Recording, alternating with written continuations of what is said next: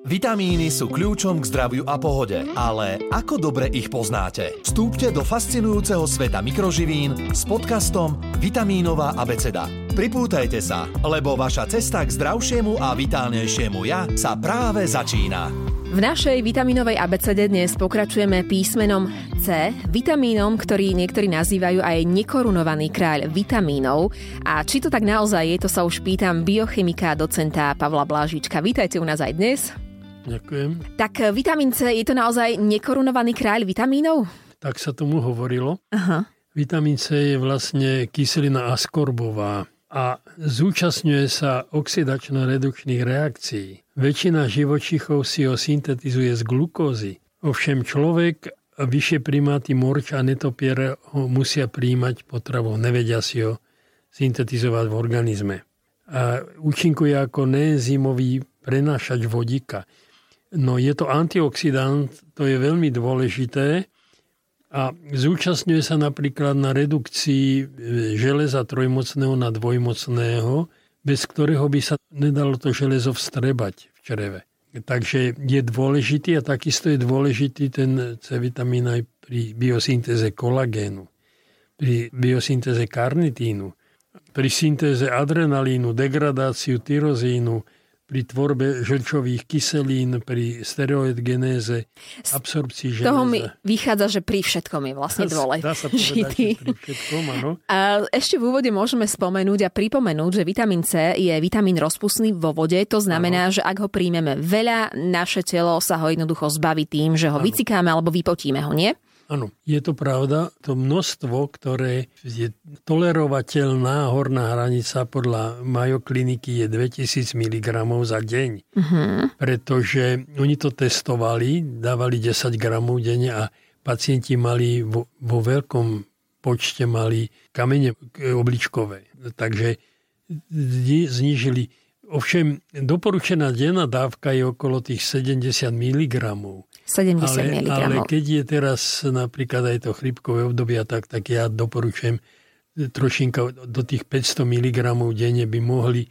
Má to aj, aj keď bol COVID, tak sa doporučovalo e, proste D vitamín, C vitamín a napríklad niektoré zinok a, a selen a podobne. Takže ono to to, ale tých 2000 mg je horná hranica. Je pravda, že teraz sa, sú práce, že sa vo veľkom ako podáva, ale to sa podáva intravenózne, čiže do žily. Tak tam sa môže dať aj tých 15 gramov e, proste toho vitamínu C, ale... A v čom je to rozdielne? Že do žily to naše telo nejako rýchlejšie v strebe on, on, príjme? Potom, keď to ide do žily priamo, tak, sa to, tak, tak to nemusí cez, cez žalúdok a cez zažívacie tieto, takže cez obličky to potom ide už až ako keď sa to vylučuje.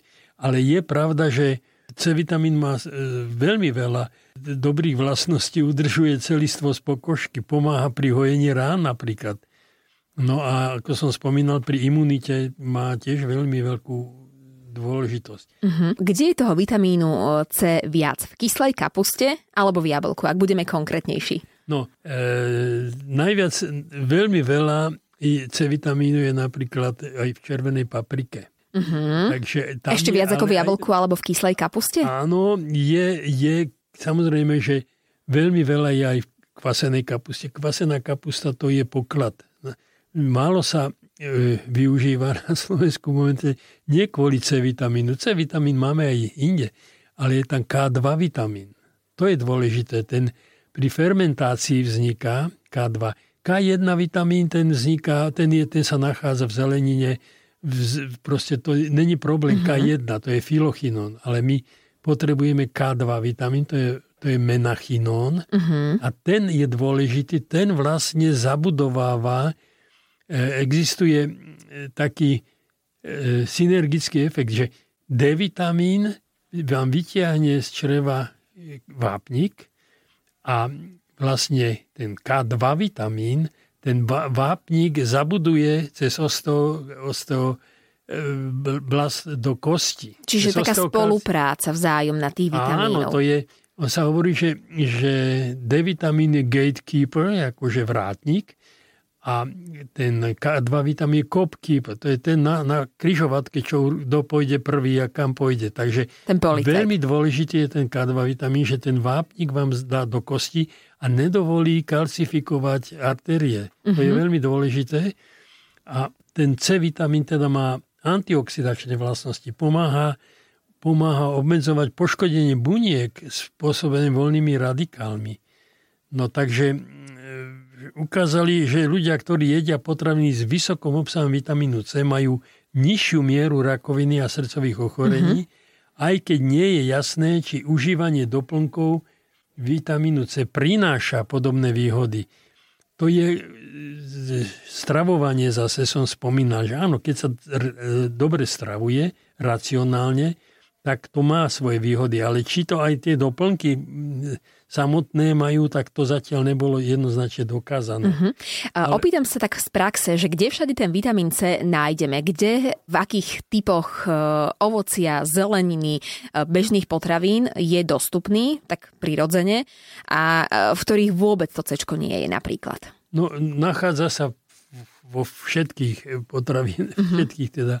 Ovoci, zelenina. Ovoci a zeleniny, áno, to neviem, že by, že by vôbec nemal. Je pravda, ale že, že sa degraduje, keď stojí nejaký, keď proste aj svetlom napríklad a tak podobne. Takže ono najlepšie je teda zjesť to jablčko. Čerstvé. Ale nie si to nakrájať, na, nehať to niekoľko hodín mm-hmm. tak na, mm-hmm. na tomto. Takže to je najlepšie priamo, priamo konzumovať. Je tak povediať v dnešnom ovoci toho C o niečo menej, ako to bolo kedysi, či už kvôli pesticídom, prípadne iným no, látkam?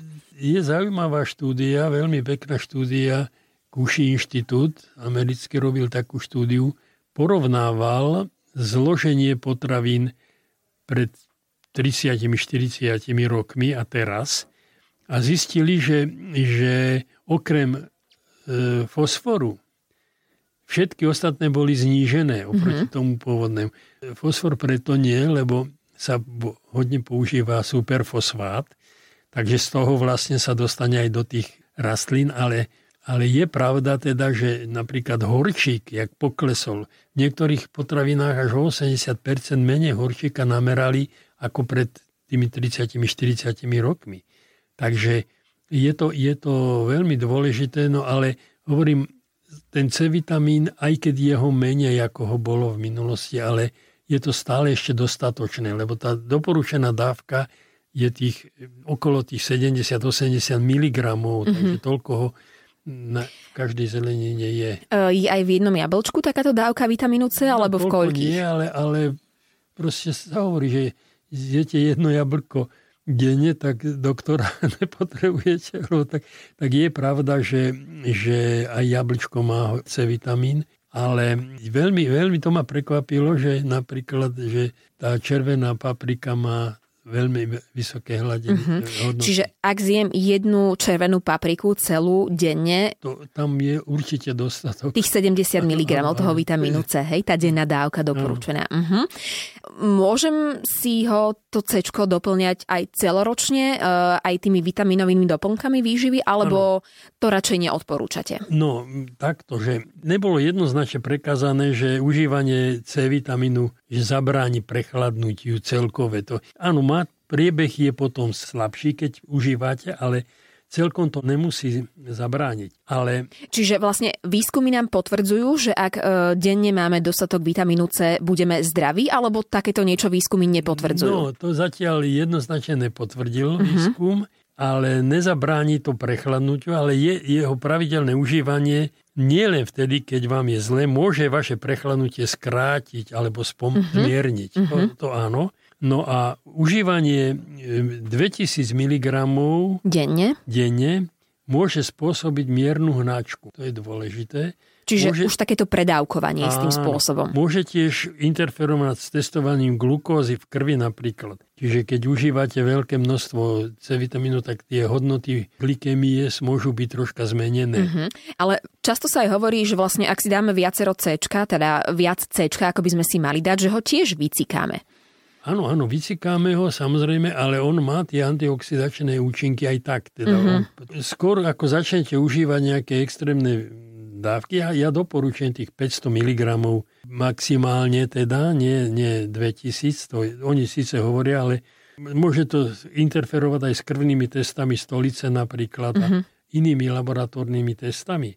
Čiže tiež to môže skresľovať výsledky. Áno, skôr ako začnete užívať doplnok vitamínu C, navštíve svojho lekára. Ak, ak máte dnu alebo obličkové kamene, kosačkovitú anémiu alebo ochorenie spojené s ukladaním železa, vtedy to radšej nedoporučuje mm-hmm. praktický lekár, pretože, pretože, jak som spomínal, tá, tie obličkové kamene môžu tam vzniknúť.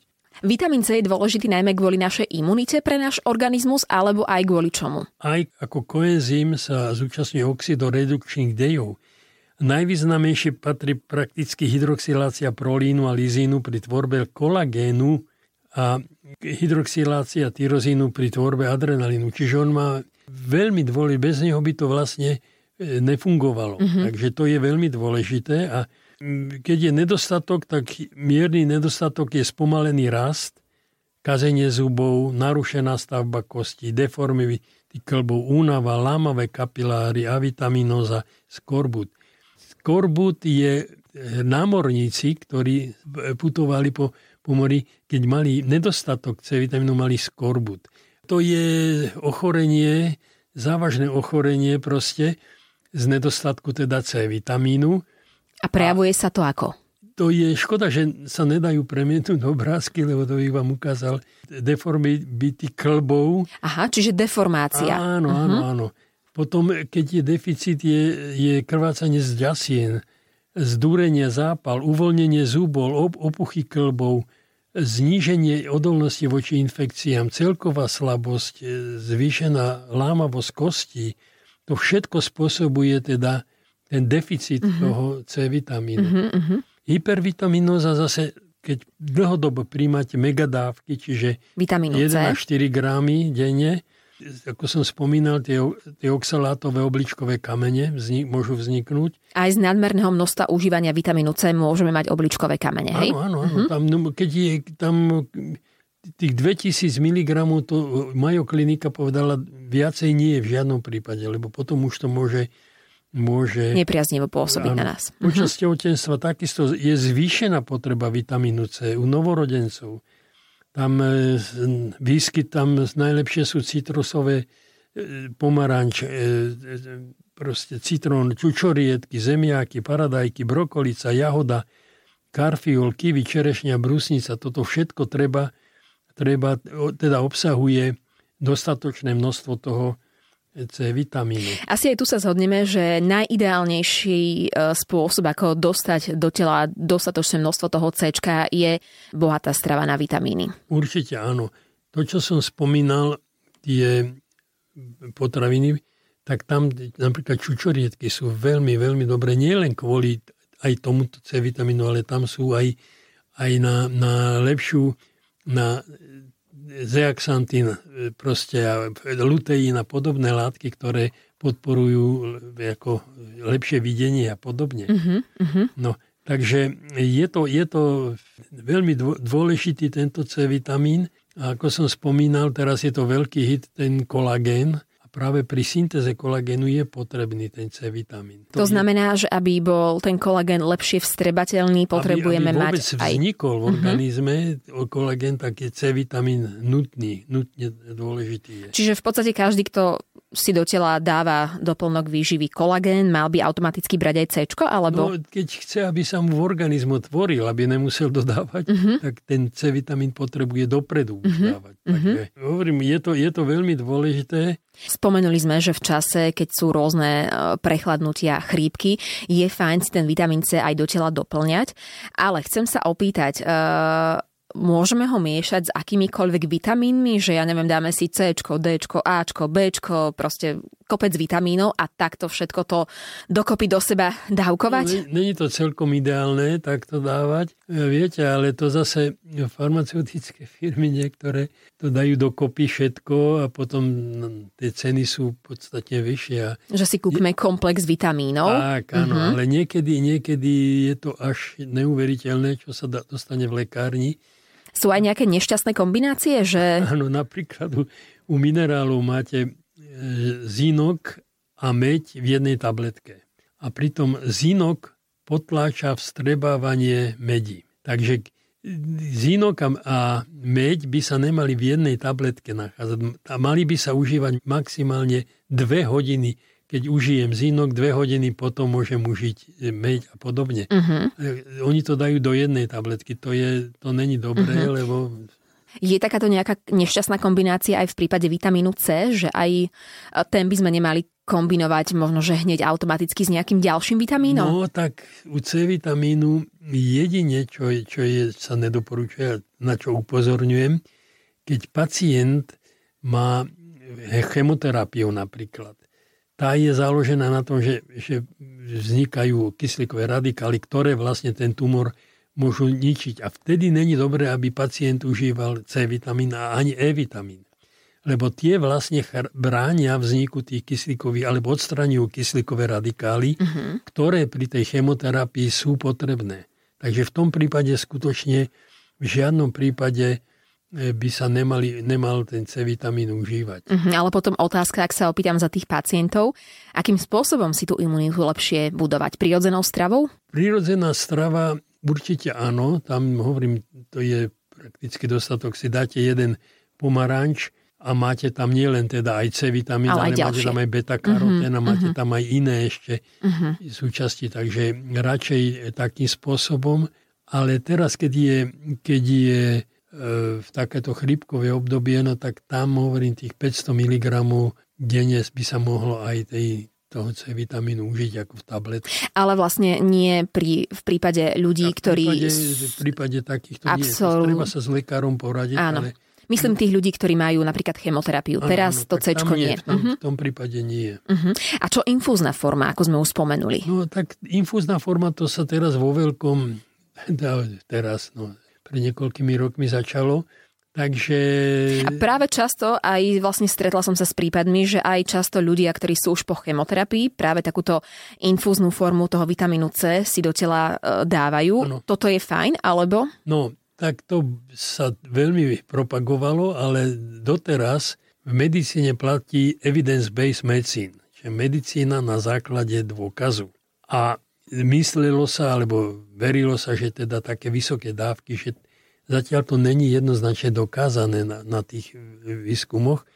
Takže mm, Louis Powell, e, ten, kto vymyslel vlastne, alebo začal sa veľmi venovať vitamínu C, Pauling, ten vlastne užíval extrémne množstvo kyseliny askorbovej, čiže vitamínu C. A ak si myslí, že si predleží život alebo čo, ale zistilo sa, že to nie je, ne, ne, ne, celkom tak nefunguje mm-hmm. a že, že všetkého z mierou treba aj, aj ten, C vitamín. Ochráni nás vitamín C aj pred takým oxidačným stresom? No to áno, tam je vitamín C, áno, oxidačný stres je, je riziko veľké a tam ten vitamín C je antioxidant. Mm-hmm. Kedy najviac ten oxidačný stres môže u nás vzniknúť? V akom období nášho života? Nie, to hoci kedy môže. To môže, môže záleží od toho, že akom prostredí ste. Hektickejšie prostredie, respektíve každý z nás, ako sme citliví na dané Ej, áno, áno, tak tam, vplyvy. A hlavne, hlavne u starších ľudí, keď neboli, neboli očkovaní proti chrípke napríklad, tak sa musia teda chrániť pred tou chrypkou viac a tam by, tam by nebolo zlé teda aj kyselinu askorbov, teda vitamín C užívať možno aj tých teda 500 mg minimálne a tam, tam by bolo ako prevencia pred, pred nejakým vážnejším ochorením. Ale mm-hmm. celkové to určite nezabráni 100%, ale zlepší to proste potom aj to prežívanie, alebo tie príznaky nie sú také veľké, nazveme to. 70 mg denne, toto je taká odporúčaná denná dávka ano. vitamínu C. V tomto takom jesennom čase, v zimnom čase odporúčate aj tých 500 mg denne. Áno, áno, áno, môžem. A teda ideálna a najlepšia forma, ako prijať toto C do nášho tela, je pestrá, vyvážená strava. Tak, racionálna strava. Dá sa to všetko, všetko sa to dá monitorovať. To je dôležité, že že vieme v laboratóriu presne zmerať aj C vitamín, vieme presne zmerať všetky tie mikronutrienty, ktoré či, či je to horčík, vápnik, či je to železo, selen, zinok, meď, všetko, všetko vieme zorganizovať a podľa toho potom, to by bolo ideálne, dať si to zmerať a podľa deficitu, ktorý mám, podľa toho doplňať tie one. Mm-hmm. A nie je to brať len tak, že, že kúpim si, ja neviem, v lekárni nejaké množstvo tých doplnkov a to užívam a tak. Môžete sa predávkovať a to môže byť niekedy nebezpečné.